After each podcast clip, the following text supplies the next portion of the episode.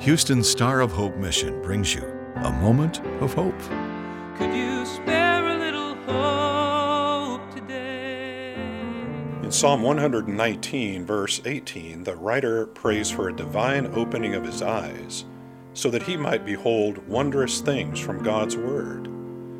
Nearly 400 years ago, Pastor Thomas Manton taught that true saints did not complain of the obscurity of God's law, but rather of their own blindness. The psalmist does not say, "Lord, make a plainer law," but "Lord, open my eyes." If in the clear light of Holy Scripture we cannot see, the defect is not in the Word, but in ourselves. And so with open Bible we pray, "Lord, open also our eyes." This is Dick Drury. A Moment of Hope is produced and presented by the Star of Hope Mission, ending homelessness one life, one family at a time, by providing services to more than 1,000 homeless men, women, and children each day in Houston. Could you spare a little